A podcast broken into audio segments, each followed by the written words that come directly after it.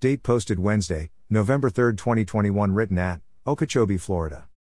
Scripture from 1 Samuel 23 2-4, 10 translation, The Message, MSG Bible text, 2 David went in prayer to God, Should I go after these Philistines and teach them a lesson? God said, Go. Attack the Philistines and save Keilah. 3 But David's men said, We live in fear of our lives right here in Judah. How can you think of going to Keilah in the thick of the Philistines? 4 So David went back to God in prayer. God said, Get going. Head for Keilah. I'm placing the Philistines in your hands. 10 Then David prayed to God, God of Israel, I've just heard that Saul plans to come to Keilah and destroy the city because of me. Application: I was so impressed with the actions of David in our scripture today. Everyone was excited and concerned about the Philistines creating havoc in the neighboring city of Keilah, but it seems like only one was interested in truly seeing the right resolution to the problem, David. For David knew that no matter the size of the army, unless God ordered the attack, the battle would be in vain. But just as in our challenges today where God may give us peace about our battles, others around us may not have the same peace. David had the same challenge when he shared with his men the orders from God. They felt like their local issues were challenging enough, and they could not imagine stepping out to battle the Philistines. They were sufficiently disturbed about this that David went back before God to make sure he had received the right message. God reassured David, just as I believe he still does for us today, just do as I say, and leave the battle, or the challenge, or the thing that is disturbing you most, or the thing you fear most, up to the only one who can do all things. Friends, isn't it rewarding to be reminded that all God wants from us is to be obedient to Him? God already knows that we are not capable of doing the impossible, but He is very confident that all things are possible for the one who places their faith and trust in Him. For He specializes in things thought impossible by mortal man. Friends, I know that many of you are dealing with situations in life that seem mountainous to you. They are problems you never even thought possible, so how could you possibly be ready to deal with these things? I believe God is telling us today just what He assured David of in the battle against the Philistines. They may appear like giants to you and your army, but remember, I made them.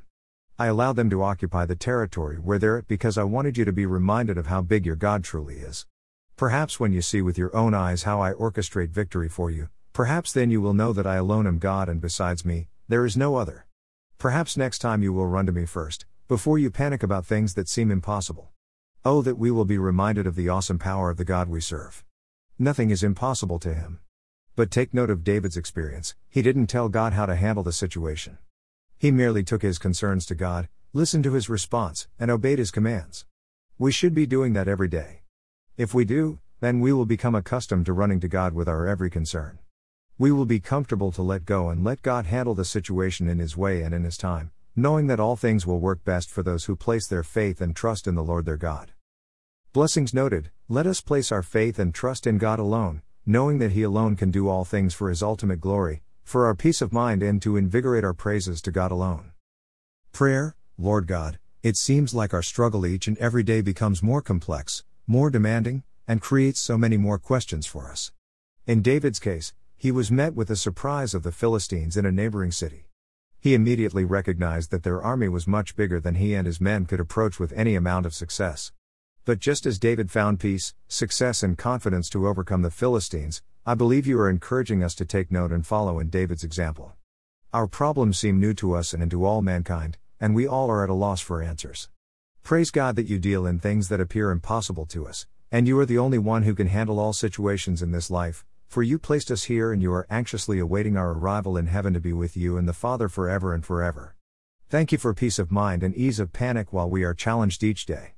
May we always place our hands in the hand of the only one who knows about our challenges and could do anything at all about them. To God be the glory today and always. Amen. Footnote: There are 2 more pages on my blog that will provide you with additional information, one of them being to know Jesus.